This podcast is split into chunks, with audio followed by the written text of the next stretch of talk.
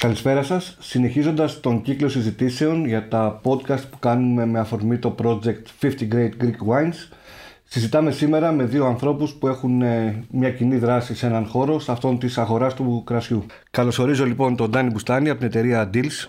Καλώς όρισες. Και τον Γιάννη Σιγανό από το Mr. Vertical. Στην υγειά σας. Σας ευχαριστώ πολύ που ήρθατε. Ας ξεκινήσουμε να δούμε αρχικά δύο πράγματα για σας πριν περάσουμε στην κουβέντα μας ε, για το project. Ντάνι, πρώτα από σένα. Ε, μια εταιρεία στην οποία ε, τα τρόφιμα και το κρασί παίζουν τον πρωταγωνιστικό ρόλο 30 χρόνια στην ε, αγορά. Σωστά. Ε, ξεκίνησε η εταιρεία το 86, η γονείς μου, ε, με εισαγωγή κρασιού, γιατί ήταν η αγάπη του, του πατέρα. Αναπτύχθηκε έκτοτε στο κομμάτι του τροφίμου και του ποτού.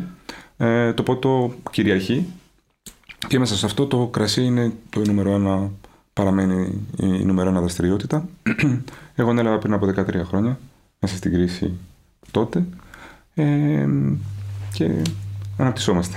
Το αγαπάς; Το αγαπώ πάρα πολύ, το κρασί.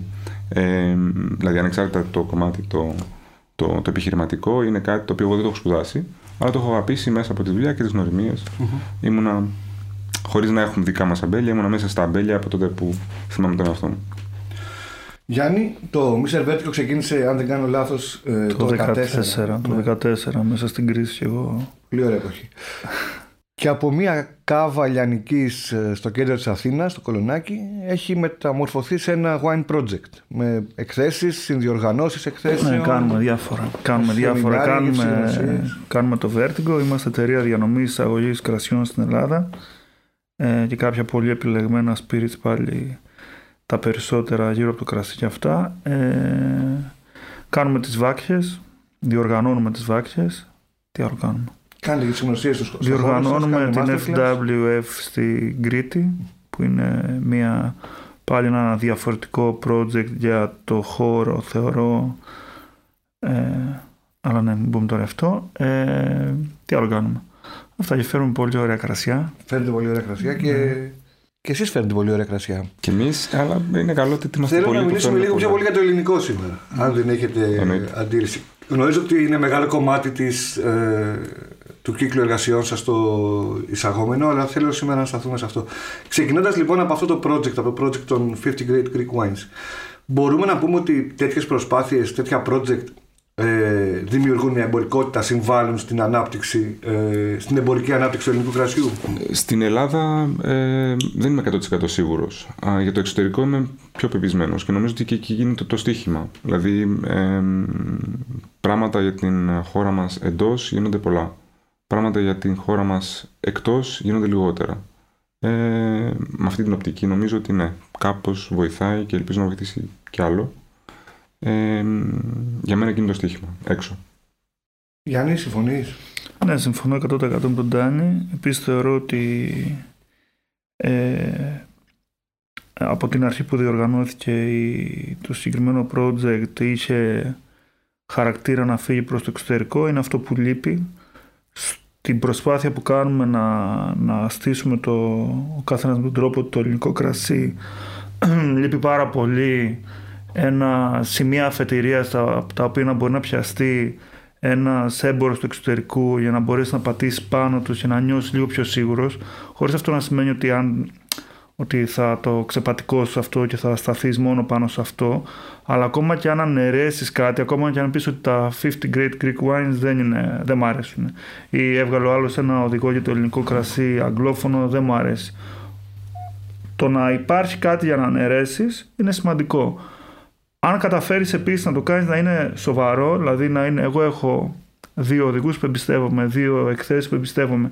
Αν καταφέρεις να πετύχεις αυτό, που αυτό φαντάζομαι ότι προσπαθεί να πετύχει το project, αυτό είναι τρομερά σημαντικό στην αγορά του εξωτερικού να νιώθει ο καθένας ότι υπάρχει μια, μια σίγουρη γραμμή για το ποιο κρασί έχει μεγαλύτερες ελπίδες, ποιος παραγωγός είναι πιο ανερχόμενος, ποιος κυνηγάει με περισσότερη ζέση αυτό που κάνει. Όλα αυτά είναι τρομερά σημαντικά. Εσάς, ε, στο κομμάτι της αγοράς, σας βοηθάει κάτι τέτοιο; Δηλαδή, αυτό που λέει ο Γιάννης, το να δείτε έναν παραγωγό, τον οποίο μπορεί να μην είχατε πετύχει στο, στο ραντάρ σας, στην έρευνα που κάνετε, ας πούμε, ότι ξέρεις κάτι, διακρίθηκε ένα κρασί ή ε, συμμετέχει κάτι το οποίο δεν το είχαμε πάρει χαμπάρι. Σίγουρα είναι ένα, ε, ένα ακόμα στοιχείο που μπορεί να μας βοηθήσει και στην έρευνα και στην πρόθεση. Να μην πω ότι δεν βοηθάει γενικότερα να υπάρχει ένα σημείο αναφοράς. Ε, Ποια είναι τα κριτήρια τα δικά σας για να επιλέξετε ας πούμε, μια συνεργασία με ένα ελληνικό κτήμα, να μην πάμε στα κτήματα τα οποία εισάγετε. Ναι, ελληνικά κτήματα είναι, πολύ, είναι, είναι αρκετά σύνθετο. Πρώτον, γιατί η ελληνική, τα ελληνικά κτήματα στην ελληνική αγορά, τα δίκτυα γενικότερα έχουν ήδη δομηθεί ή ήταν δομημένα ή τέλος πάντων οι αλλαγέ είναι συγκεκριμένες. Άρα, εμείς αυτό που ψάχνουμε είναι εννοείται πρώτα να μας αρέσει, να είναι ποιοτικό, να έχει ε, χαρακτηριστικά που στέκονται στο κομμάτι σχέσης ποιότητας τιμής και με τη φιλοσοφία μας.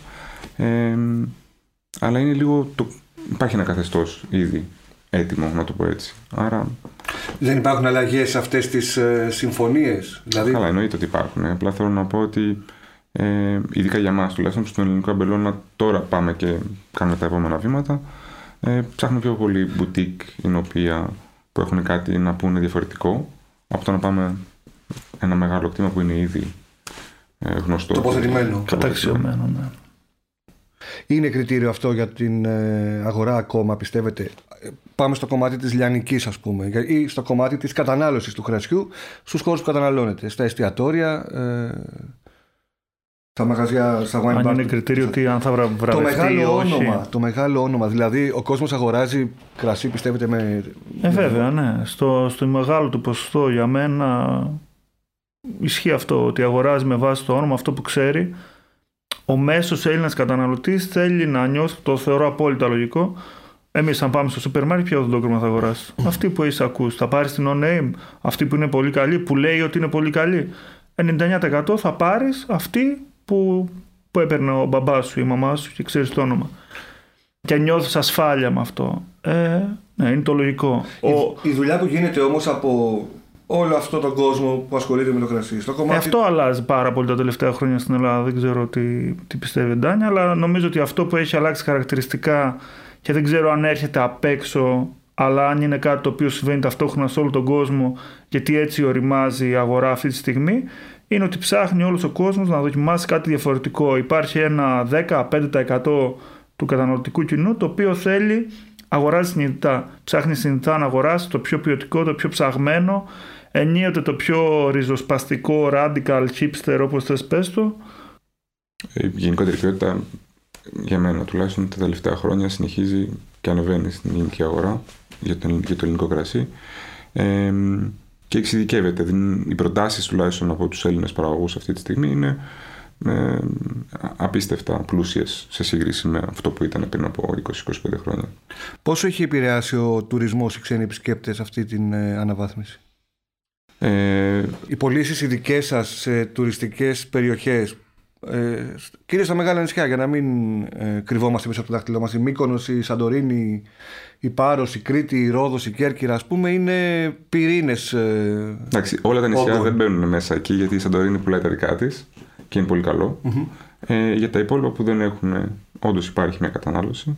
Ε, και όντως ο, ο, ο τουρίστας γενικότερα ψάχνει όλο και περισσότερο ελληνικό ε, ελληνική Κράση. ποικιλία. Να πω κάτι σε αυτό που είναι πολύ σημαντικό, επειδή έχω μνήμες, εγώ είμαι πιο μεγάλος από τότε. Ε, θυμάμαι πιτσιρικά στην Κρήτη όλα τα ξενοδοχεία να αρνούνται να βάλουν κριτικό κρασί στη λίστα τους. Το θυμάμαι αυτό χαρακτηριστικά. Το θεωρούσαν κατώτερη ποιότητας; Κατώτερη ποιότητας. Τέλη δεκαετίας 80. Εστιατόρια που, δεν, που είχαν ελάχιστα κριτικά κρασιά, όλοι οι τουρίστες που ερχόντουσαν, οι Γάλλοι ας πούμε, ψάχνανε να ακούσουν ότι υπάρχει μέσα στο, στο blend ε, μια γαλλική ποικιλία. Γαλλική. Ναι, ή ε, θέλανε ξένες ποικιλίες για να νιώθουν ασφάλεια ότι τουλάχιστον αυτό που θα πιούνε θα είναι κάπου... Αυτό που συμβαίνει αυτή τη στιγμή, ε, το οποίο είναι φανταστικό, που προσπάθησα και εγώ γι' αυτό πριν 15 χρόνια, είναι ότι υπάρχουν εστιατόρια αυτή τη στιγμή στην Κρήτη μόνο με κριτικό κρασί, που μάλλον τώρα μαζί του λέω δεν γίνεται να δουλεύεις μόνο κριτικά. Μου λέει: Εγώ είμαι μόνο κριτικά, φύγει έξω την πόρτα. του λέω: Μπράβο, αλλά όταν το έλεγα πριν 15 χρόνια, τους έλεγα: Βάλτε ένα λιάτικο. Μου, με κοιτούσαν σαν να ήμουν εξωγήινος. Ε, και στα αυτό που είναι πολύ σημαντικό, που νομίζω πάλι ότι έχει να κάνει με το παγκόσμιο γίγνεσθε, είναι ότι οι, οι τουρίστες πλέον ζητάνε επίμονα κρασιά του τόπου και ζητάνε να πιούν τα κρασιά της Ελλάδας όταν έρχονται στο ξενοδοχείο. Αυτό έχει αλλάξει full. Και συμφωνώ 100% ότι αυτή τη στιγμή η ελληνική ποικιλία αρχίζει και ανεβαίνει και γι' αυτό τα, τα, τα 50 Great Greek Wines ε, ε, συνεισφέρουν σε αυτό. Ε, και όντως τώρα το πρόβλημα που παρατηρούμε μερικές φορές είναι ότι προσπαθούμε να πουλήσουμε και λίγο εισαγόμενο και το ελληνικό είναι ε, πολλές φορές ε, μονόδρομος. Ποιες ε, είναι, πιστεύετε, οι περιοχές που ανεβαίνουν ε, ε, πέρα από τις πολύ γνωστές και αναγνωρισμένες ελληνικέ ζώνες. Εσύ εντάξει, έχεις μια δυναμία, φαντάζομαι, στον τόπο καταγωγής. Και... Όχι, δεν, άλλη, δεν, το, δεν θα το περιμένεις, αλλά να πει ο Ντάνι πρώτα. Να πει ο Ντάνι. Όχι, εντάξει, επειδή δεν θα πει, θα πει ο Γιάννης, θα πω εγώ. Ναι, η Κρήτη σίγουρα είναι μια περιοχή η οποία έχει και ποικιλίες και, και κάνουν πολύ όμορφη δουλειά. Δηλαδή το Βιδιανό αυτή τη στιγμή είναι μία από τις πιο ανερχόμενες ποικιλίες στην ελληνική αγορά. Ε, έχω το, στο μυαλό μου έχω και τη ρομπόλα ε, που έχει, έχει δυναμική. Και γενικότερα το νησιώτικο. Ε, χωρίς να θέλω Τα να... κλασικά των νησιών. Ναι, χωρίς να θέλω να υποβαθμίσω εννοείται σε καμία περίπτωση την, την ενδοχώρα. Αλλά έτσι φαίνεται ότι και σε επίπεδο προφίλ, ταξιδιού, mindset, mm-hmm. λογικής. Οι άνθρωποι όταν σου λένε υγιεινή ποικιλία από ένα νησί, ε, έχει ένα, μια υπεραξία η οποία είναι και μια μοναδικότητα που δεν τη βρίσκεις εύκολα αλλού. Και εμείς έχουμε πολλά νησιά. Συμφωνώ 100% με τον Τάνι, με μία μόνο διαφορά. Βάζω πρώτα την Κεφαλονιά και μετά την Κρήτη. Αλήθεια. Θεωρώ ότι η Κεφαλονιά είναι το νούμερο ένα αυτή τη στιγμή σημείο στον ελλαδικό χώρο σε σχέση με αυτό το που γίνεται και την προσπάθεια που γίνεται. Στην Κρήτη υπάρχει τεράστιο potential όπως και στην Κύπρο που επίσης είναι θεωρώ οργανικό κομμάτι του ελλαδικού χώρου. Ε, και μετά αυτό που είπε ο Ντάνι είναι, δεν θα μπορούσα να συμφωνήσω περισσότερο, ότι προφανώς δεν μειώνουμε την αξία της ενδοχώρας, αλλά θεωρώ ότι το marketing που μπορεί να στήσει το κάθε μεμονωμένο νησί της χώρας, γιατί συνδέει το όνομα του νησιού με το όνομα του προϊόντος. Αυτό το πράγμα είναι τεράστιο. Το potential για το τι μπορεί να γίνει εξαγωγικά με αυτή την ιστορία είναι από άλλο πλανήτη. Το οποίο είναι ανεκμετάλλευτο 100%. Και τώρα βλέπουμε, δεν ξέρω αν το νιώθετε, ότι γίνεται χαμός αυτή τη στιγμή σε κάποια νησιά με το πόσες προσπάθειες γίνονται, ψάχνονται. Αγοράζονται, οργασμός. πολλούνται. Πήγαινα πριν από ξέρω, τρία χρόνια στην άκρη και έλεγα Μα είναι δυνατόν εδώ να μην υπάρχει κάτι; Υπάρχει τώρα. Τώρα είναι. γίνεται χαμόλη. Κάπως ξεκίνησαν αυτά όμως. Δηλαδή, χάρη σε κάποιους ανθρώπους που ήταν ε, οραματιστές ή που ήταν ε, ε, ρεαλιστές και είδαν ότι δεν γίνεται αυτό το πράγμα που εσύ είχες δει να πηγαίνει χαμένο και να μην αξιοποιείται και έχει αξιοποιηθεί. Από το σημείο που έχει αρχίσει να αξιοποιείται μέχρι να φτάσουμε να στήσουμε ένα brand όπως έχει στηθεί με την Κρήτη, μέσω του δικτύου, όπως έχει αρχίσει να στείνεται με την Κεφαλονιά, με το σύνδεσμο των ε, Ινοποιών, όπως έχει στηθεί από τη Σαντορίνη μόνο του. Δεν είναι πολύ μεγάλη απόσταση. Δηλαδή να καθιερωθεί ας πούμε μια ανάξος ή ένα νησί που δεν το έχουμε αυτή τη στιγμή, ούτε καν στο χάρτη. Θέλει δρόμο, ναι. Ε, σίγουρα θέλει δρόμο, αλλά νομίζω ότι αξίζει το στοίχημα και η προσπάθεια. Ψάχνετε εσείς τέτοια πράγματα, δηλαδή κάτι που, που ξέρεις ότι μπορεί να μην σας βγει όπως το περιμένετε. Όλο και περισσότερο. Η αλήθεια είναι αυτή. Δεν ήμασταν τόσο συνειδητοποιημένοι. Και μιλάω τώρα για λίγα χρόνια. Πριν από 5-6 χρόνια δεν ήμασταν. Τώρα είμαστε αρκετά περισσότερο και το, και το, και το θέλουμε. Ε, γενικότερα υπάρχουν πράγματα που μπορούν να γίνουν και να μας πάνε όλους σαν αγορά μπροστά. Δεν έχουμε μεγάλο αριθμό εινοποιείων που να έχουν εξαγωγικό προσανατολισμό είτε αυτό που θα έπρεπε να έχουν. Δηλαδή, όταν πάω στο εξωτερικό, πολλές φορές πάντα η πρώτη ερώτηση είναι τι ποσοστό φεύγει εξαγωγή, τι μένει στη χώρα. Στην Ιταλία δεν θα ακούσεις ποτέ. Αν ακούσεις ότι πάνω από το 70% μένει στη. δεν φεύγει, είναι υπόθεση. Δηλαδή, συνήθως ένα 30% μένει στη χώρα, το υπόλοιπο φεύγει. Στην Ελλάδα είναι το αντίστροφο. Έχει να κάνει και με τους όγκους αυτό όμως. Όχι, έχει να κάνει πιο πολύ πιστεύεις με τη φιλοσοφία, Γιάννη; Ναι. Πιστεύω ότι, ότι το. Ε, Τέλος πάντων είναι πολύ παραγωγικό, αλλά αυτό που είναι σημαντικό είναι ότι εμείς στην χώρα πρέπει, χρειαζόμαστε τον πλουραλισμό, χρειαζόμαστε τα, να παράξουν οι περιοχές αυτά που πρέπει να παράξουν και ναι. Ε, θετικό, θεωρώ θετικό αυτό που συμβαίνει στα νησιά. Να προσθέσω ότι το κομμάτι των εξαγωγών είναι για μένα κέριο ζήτημα. Δηλαδή όσο περισσότερο ασχοληθούν τους δοθούν και εργαλεία για να ασχοληθούν με τις εξαγωγές ε, τόσο καλύτερο θα είναι και για την αγορά στην Ελλάδα. Ε, θα είναι ε, τυχαίο το πράγμα τώρα, αλλά είναι ένα οποίο, το οποίο έχει εξασφαλισμένες πωλήσεις το 70% ή το 60% στο εξωτερικό, μετά μπορεί να αφοσιωθεί καλύτερα, να το πω πιο, πιο, με μεγαλύτερη ηρεμία στη δικιά του την τοπική αγορά. Είτε αυτό έχει να κάνει με το τι θα δημιουργήσει, είτε με το πώς θα το πουλήσει. Ε, και ίσως τότε τα εστιατόρια στην Κρήτη που του λένε μόνο κριτικό αμπελώνα θα βάλουν και λίγο εισαγόμενο για να έχουμε μια ισορροπία. Στο μυαλό των ανθρώπων του κρασιού είστε δύο άνθρωποι που λειτουργείτε ανταγωνιστικά. Έτσι. Έχετε ναι, ναι. να πάρετε κομμάτι από την ίδια πίτα, ας πούμε. Δηλαδή που δεν είναι και πολύ μεγάλη όπως λέμε. Ε, εντάξει, είναι πιο μεγάλη από ό,τι και ε, χωρίς να θέλω να πω, χωράμε και η ανάπτυξη του Γιάννη και, και της εταιρείας μου χωράει. Έχουμε ακόμα δυνατότητα. Ε, και αυτό γιατί δεν είναι το κρασί, ε, είναι ένα ζωντανό και η ζωντανή αγορά. Ε, τι θέλω να πω, ε, μπορεί να πάρει από άλλες κατηγορίες ποτού, το έχει ήδη κάνει σε έναν βαθμό. Ε, μπορεί όμως να αυξήσει και λίγο την κατανάλωση, βλέπε τουρισμό. Ε, άρα είναι λίγο πιο ε, δυναμικο Άρα παρότι είμαστε σε έναν βαθμό ανταγωνιστές, εννοείται, νομίζω ότι έχουμε κάποιους κοινούς στόχους για το τι θέλουμε να ποια θέλουμε να είναι τα επόμενα βήματα στην ελληνική αγορά. Ποιοι είναι κατά τη γνώμη τη δική σας οι παράγοντες αυτοί που διαμορφώνουν την αγορά του κρασιού στην Ελλάδα, Γιάννη, ε, ξεκινώντας από σένα σε αυτό. Εγώ συμφωνώ στο προηγούμενο τον Ντάνι ότι δεν είμαστε, δεν θεωρώ ανταγωνιστές, ανταγωνίστριες τη εταιρεία. Δεν είναι κακή λέξη ο ανταγωνισμός. Δηλαδή δεν θέλω να την. Ε, δεν είναι. Ούτε να την ιεροποιήσουμε, ούτε είναι, να την. Είναι, αλλά δεν έχουμε φτάσει δυστυχώς στο σημείο ακόμα που, που να μπορούμε να είμαστε. Γιατί αυτό που είναι σημαντικό είναι ότι αυτό λέγαμε πριν ανοίξουμε τα μικρόφωνα, ότι υπάρχει τόσο μεγάλη δυναμική για να αυξηθεί η κατανάλωση κρασιού από τους Έλληνες και όχι από τους Οι τουρίστες καταναλώνουν ούτως ή άλλως. Μπορούν να καταναλώσουν παραπάνω, αλλά οι Έλληνες είναι αυτοί που δεν καταναλώνουν πολύ κρασί.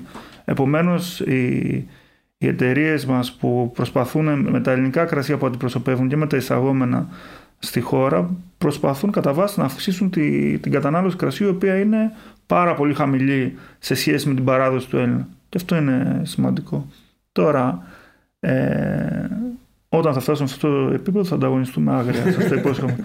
ε, Μακάρι να φτάσετε. Στο, στο κομμάτι του πώς είναι δομημένη η αγορά του κρασιού στην Ελλάδα, από ποια άποψη; Ποιοι είναι αυτοί οι παράγοντες που την επηρεάζουν καταρχήν; Δηλαδή, ε, ο τουρισμός. Αυτή τη στιγμή είναι ο τουρισμός. Το 99% της αγοράς του κρασιού στην Ελλάδα είναι ο τουρισμός. Αν ο τουρισμός δεν πάει καλά, το κρασί το ξεχνάμε. Αυτό είναι τα τελευταία 30 χρόνια συμβαίνει στην Ελλάδα. Άμα... Θα το πάρω αλλιώς. Είναι η αγορά αυτή που κατευθύνει τους παραγωγούς στον τρόπο και στο στυλ των κρασιών που θα παραχθούν ή είναι οι παραγωγοί που κάνουν αυτό που κάνουν και οι, και οι άνθρωποι της αγοράς; Ωραία ερώτηση. Ευχαριστώ. Περιμένω και μια εξής ωραία απάντηση. Εντάξει, είναι και τα δύο. Εννοείται. Ε, και η αγορά έχει το λόγο. Και νομίζω ότι δεν είναι η ίδια αγορά σήμερα με αυτή που ήταν πριν από ε, 20-30 χρόνια. Μπορεί να πίνουμε ίσως λίγο λιγότερο κατά κεφάλι, αυτό δεν το ξέρω, αλλά σίγουρα πίνουμε διαφορετικά. Πίνουμε πιστεύω... λιγότερο κατά κεφάλι, αλλά ξοδεύουμε περισσότερα χρήματα. Αυτό ήθελα να πω, ότι πιστεύω ότι, ότι κατανοούμε ε, ε, καλύτερα. Ε, στο σύνολο. Έτσι, εννοείται ότι ναι. υπάρχει ακόμα εύρος ε, να, να γίνει ακόμα καλύτερο. Ε, άρα σίγουρα η αγορά έχει το λόγο της. Ε, και φαίνεται. Ε, από τις επιλογές, έτσι, εμπορικά καθαρά. Επιλέγει ένα ροζέ, επιλέγει ένα λευκό, υπάρχει ένας λόγος. Από την άλλη και οι παραγωγοί έχουν άποψη βλέπουν και έξω και εντός πράγματα που μπορούν και δημιουργούν κάποια πράγματα τα οποία είναι καινοτόμα, καινούρια, που δεν τα είχαμε δει. Ναι, στάσει, τις ακολουθούν ή τις δημιουργούν, άρα είναι λίγο. Σε μια συνάντηση με έναν άνθρωπο που δεν είναι ε, στην ελληνική αγορά, αλλά είναι στη διεθνή ένας παράγοντας, μου είπε μια κουβέντα η οποία μου έκανε μια εντύπωση. Ε, μου λέει οι Έλληνες συνοποιοί φαίνεται ότι έχουν αποκτήσει μια εξωστρέφεια. Όχι με την έννοια που έλεγες εσύ πριν, τον, ε, να κοιτάνε τις εξαγωγές, το να κοιτάνε τι κάνει ο διπλανό τους και να μην κοιτάνε μόνο τι κάνουν οι ίδιοι. Και ότι αυτό το πράγμα τα τελευταία 30 χρόνια τους έχει βοηθήσει στο να φτιάχνουν διαφορετικά κρασιά. Το συμμερίζεσαι, Όχι. Αν και, αν και το κυνηγάω πάρα πολύ, είναι ένας από τους βασικούς σκοπούς του Vertigo, δεν νομίζω ότι συμβαίνει. Νομίζω ότι σε μεγάλο βαθμό είναι πάρα πολύ στραμμένοι στο, στο εσωτερικό τους Έλληνες παραγωγή, δεν κοιτάζουν δεν κοιτάζουν ούτε το τι συμβαίνει σε παγκόσμιο επίπεδο κοιτάζουν τη μόδα π.χ. φυσικό κρασί που είναι της μόδας τώρα αλλά δεν, δεν παίρνουν το μήνυμα του τι σημαίνει, τι σημαίνει αυτό όχι τεχνικά, τι σημαίνει για το τι ψάχνει ο καταναλωτής και συνεχίζει το 99% στην, στο pattern, στην πατέντα, στο, πώς το πω, στην πεπατημένη, αυτό που ξέρει, έχει μάθει. Και δεν αλλάζει. Του λένε, του είπαν ότι αυτό είναι καλό και πάμε. Και αυτός είναι ο λόγος που δεν εξάγουμε κρασί. Γιατί δεν εξάγουμε πολύ κρασί; Ό,τι εξάγουμε είναι τα περισσότερα είναι με δεκανίκια, σπροχτά, πους, πους, πους. Παλεύοντας. Μάλιστα. Ελάχιστοι είναι αυτοί που καταφέρουν να κάνουν διαφορά. Πριν φτάσουμε στα τρέντ, γιατί εκεί θέλω να, να πάμε την κουβέντα σε λίγο, θέλω να μιλήσουμε για το κρασί που έχουμε μπροστά μας. Ε, είπατε πριν για την Κύπρο. Νομίζω ότι το είπες ε, και εσύ, το είπες και εσύ Γιάννη. Ε, έχουμε δύο κρασιά από την Κύπρο. Η Κύπρος συμμετέχει φέτος για πρώτη φορά στα, στα 50. Ε, άνοιξε το project και για κρασιά ε, από την Κύπρο. Και εσείς ως εταιρεία δραστηριοποιείστε με την έννοια ότι συνεργάζεστε πλέον με ενοποιείο ε, από εκεί και εσείς έχετε αρχίσει και κάνετε δουλειές κάτω. Τι βλέπετε εκεί πέρα που δεν υπήρχε ή δεν το είχαμε δει πριν; Δεν είναι 100% αυτό που θα πω, αλλά νομίζω ότι έφτασε η Ελλάδα σε ένα επίπεδο ρημότητα, έφτασε και η Κύπρος σε ένα επίπεδο ρημότητα. Άρα κάποια στιγμή ήταν λογικό να κοιτάξουμε κι εμείς το γειτονά μας και να πούμε ότι γίνεται μια εξίσου καλή δουλειά και έχει νόημα να δείξουμε όπως δείχνουμε και τα ελληνικά στην Ελλάδα, να δείξουμε και αυτό που γίνεται στην Κύπρο που είναι σε ένα βαθμό ίδιας λογικής, δηλαδή τοπικές ποικιλίες ε, και μια νέα αντίληψη στο, στο, στο πώς να τα προωθήσουμε, πώς θέλουμε να τα προωθήσουμε. Η Κύπρος καταρχήν για μένα είναι οργανικό κομμάτι, όπως είπα πριν, του ελλαδικού χώρου. Δεν είναι άλλο πράγμα. Έχει ελληνικές ποικιλίες, έχει κοινή παράδοση, κατεύθυνση και συγγένειες πάρα πολλές με, με τις ελληνικές ποικιλίες. Υπάρχουν ποικιλίες που έχουν φύγει από την Ελλάδα και έχουν πάει καρφί στην Κύπρο. Οι άνθρωποι εκεί κάνουν τρομερή δουλειά τα τελευταία χρόνια. Εμένα η Κύπρος που είμαι κριτικός μου θυμίζει πάρα πολύ την Κρήτη τη δεκαετία του 90 που έκανε τη μεγάλη μετάβαση από τα πιο τεχνολογικά κρασιά πήγε στην επόμενη μέρα και νομίζω ότι η Κύπρος αυτή τη στιγμή βρίσκεται σε μια αναγέννηση ποιοτικά. Έχει συγκεκριμένα τερουάρ τα οποία είναι θεωρώ από τα σπουδαιότερα που υπάρχουν που έχω δει εγώ προσωπικά. Ε, τι άλλο. Και επίσης έχει ένα τρομερό χαρακτηριστικό ότι ο αμπελώνας είναι προφυλοξηρικός. Το οποίο είναι, αν κάτσεις να το σκεφτείς, αν, αν το συνειδητοποιείς τι σημαίνει, είναι τεράστιο από μόνο του. Αυτά. Θεωρώ ότι τα επόμενα χρόνια το κυπριακό κρασί θα, θα κάνει τη διαφορά. Θα, θα μιλάμε για το κυπριακό κρασί, όπως είπαμε πριν για την Κεφαλονιά την Κρήτη. Μπορεί να πάρει ένα ή δύο, δεν ξέρω πόσα χρόνια, αλλά θα, θα, θα γίνει το ίδιο για την Κύπρο και είναι σημαντικό για μένα να, τη, να στηρίζουμε την Κύπρο ως κομμάτι της Ελλάδας γιατί αυτό είναι. Πηγαίνω σε μια λίγο πιο γενική κουβέντα για τις παγκόσμιες τάσεις ε, στο κρασί έτσι όπως διαμορφώνονται ε, στη μετά COVID εποχή. Ποιες είναι αυτές ε, που βλέπεις ότι κυριαρχούν; Δύσκολη ερώτηση. OK, okay, αυτή που είναι η πιο εύκολη να τη συζητήσουμε είναι αυτή η κατεύθυνση προς κάποια κρασιά που τα, ονομάζουμε ε, φυσικά, αλλά το γενικότερο νομίζω πλαίσιο είναι, λίγο μεγαλύτερο από αυτό ε, και είναι ότι υπάρχει μια στροφή από πάρα πολλούς παραγωγούς σε πιο ε, περιορισμένη παραγωγή, ε, πιο, με μεγάλη φροντίδα, πιο ολιστική, δηλαδή να φροντίσουμε τον αμπελόνο, να σκεφτούμε λίγο και το περιβαλλοντολογικό κομμάτι ε, και να παράξουμε πράγματα με μεγαλύτερη προσωπικότητα και λιγότερο ε, ε, βιομηχανία. Αυτή είναι μια γενικότερη τάση. Ε, όχι μόνο στο κρασί, αλλά ειδικά και στο κρασί. Ε, άρα ανεβαίνουν κάποιοι πιο μικρή παραγωγή για το όνομά τους και όχι τόσο για την ποσότητά τους. Ε, παντού. Περιοχές που βλέπεις να κερδίζουν λίγο έδαφος και να ακούγονται περισσότερο; Ινικές ζώνες; Τώρα, οι νοικές ζώνες αυτό είναι... Ε, Ας πούμε η Νότια Αφρική είναι μια περιοχή που ναι. νομίζω ότι την ακούμε λίγο όλο και περισσότερο. Την ακούμε στην Ελλάδα, στο εξωτερικό η αλήθεια είναι ότι ακούγονταν εδώ και πάρα πολύ καιρό. Ε, άρα δεν είναι τόσο καινούριο να το πω έτσι για ανθρώπους που ασχολούνται ε, εμπορικά. Στην Ελλάδα όντως ήταν ε, πολύ περιορισμένη και τώρα αρχίζει και αναπτύσσεται.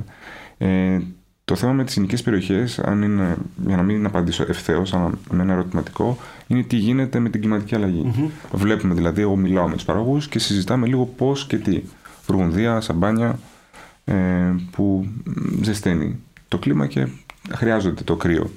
Ε, και υπάρχει μια ας πούμε, σκέψη για κάποιους παραγωγούς ή επενδυτές να αρχίσουν να κάνουν πράγματα στην Αγγλία. Mm-hmm. Κάνουν ήδη. Λίγο πιο βόρεια, ενώ για Γάλλους να πάνε εκεί. Ναι, ναι, έχει πάει η Τανζέρα ήδη και έχουν πάει και κτήματα από την ε, Προβυγγία. Και, και έχουν αγοράσει. Έχουν αυτή την, τη λογική. Άρα υπάρχει ένα ερωτηματικό λίγο ποιες θα είναι οι νοικέ περιοχές αύριο. Δεν νομίζω ότι θα αλλάξουν. Ε. Αλλά είναι ένα ερωτηματικό που πρέπει να το. Γιάννη, ποια πιστεύεις ότι είναι τα trends της εποχής; Τα trends. Ε, συμφωνώ λίγο πολύ με τον Τάνι. Ε, θεωρώ ότι τα φυσικά κρασιά είναι κάτι το οποίο είναι σημαντικό τώρα να δούμε πώς θα κάνει την καμπή του. Φτάνει στο τέλος της, πιστεύω, η μόδα όπως την είχαμε ακούσει, όπως την ακούγαμε στο εξωτερικό τα τελευταία χρόνια. Το θέμα είναι αν θα αφήσει κάτι. Επίσης η κλιματική αλλαγή είναι σημαντική. Νομίζω απλά ότι περισσότερο τώρα θα δούμε καινούριες χώρες να βγαίνουν μπροστά, οι οποίες επειδή μετά την πανδημία έχουν αυξηθεί πάρα πολύ τιμές στις παραδοσιακές περιοχές προέλευσης του κρασιού θα ανέβουν και αυτό νιώθω ότι συμβαίνει ανεβαίνουν πιο περιφερειακές χώρες με... που έχουν παράδοση στο κρασί αλλά δεν είχαν, δεν είχαν βγει μπροστά. Εγώ προσωπικά γενικά π.χ. τώρα την Πορτογαλία παράδειγμα. Γιατί θεωρώ ότι έχει παρόμοια χαρακτηριστικά με την Ελλάδα. Που αυτό είναι σημαντικό για την Ελλάδα. Ότι αν χρησιμοποιήσει αυτό το momentum μπορεί να το πάει προς τα έξω επίσης. Τελευταία ερώτηση. Κανονικά θα να την κάνουμε σε λευκές κόλλες και να μην ε, δύο ένα στο διπλανό του. Τι είναι αυτό που σου λείπει στο κομμάτι του χρασιού, είτε είναι μια περιοχή, είτε είναι ένας άνθρωπος που δεν έχει συναντήσει. Τι είναι στην κορυφή του bucket list σου; Δύσκολο. Ε, πολύ, πολύ δύσκολο. Ε, Εσύ κερδίζεις χρόνο. Εγώ ξέρω, είμαι σίγουρος. να πω εγώ. Να πεις εσύ για να κερδίσει χρόνο, Ντάνι. Να είμαστε. Εμένα αυτό, αυτό που θέλω να κάνω πολύ καιρό τώρα, αλλά δεν έχω το χρόνο λόγω της δουλειάς, είναι να πάω να κάνω τρίγο στην Κύπρο. Θέλω να πάω να κάτσω ένα δίμηνο στην Κύπρο, να δουλεύω στον Αμπελώνα, να το ζήσω all the way. Ελπίζω φέτος να το κάνω. Μπορεί να μην είναι δύο μήνες, να είναι δύο εβδομάδες, αλλά έχω υποσχεθεί στον εαυτό μου ότι θα το κάνω. Αυτό είναι το top priority. Σε τραβάει τόσο πολύ έτσι. Mm. Γενικά θέλω να πάω να κάνω τρίγο. Okay. Αλλά ειδικά εκεί πέρα είναι top. Πες το Ροντάνια. ε, εντάξει, τώρα εγώ θα εμπνευστώ λίγο ίσως από αυτό που είπε ο, ο Γιάννης. Η αλήθεια δεν έχω δει ποτέ ε, ε, ε, τρίγο σε, σε παγωμένα σταφύλια. Είτε αυτό είναι, είτε είναι ice wine, είτε είναι τέλος πάντων σε περιοχές που υπάρχει πάγος και το χρησιμοποιούν αυτό στο, στον τρίγο. Δεν το έχω δει ποτέ. Και όντω είναι εντυπωσιακό όταν ξέρεις ότι υπάρχουν κάποιες περιοχές που από το ίδιο αμπελοτόπι μπορούν να παράξουν κρασιά που πριν φτάσει σε αυτό το επίπεδο κάνουν κρασιά και σε κάθε στάδιο αλλάζει όλη. Ε, δηλαδή το ίδιο αμπέλ να σου δώσει τέσσερις διαφορετικέ εκδοχές ε, κρασιού. Αυτό ίσως. Σας ευχαριστώ πολύ. Εμείς.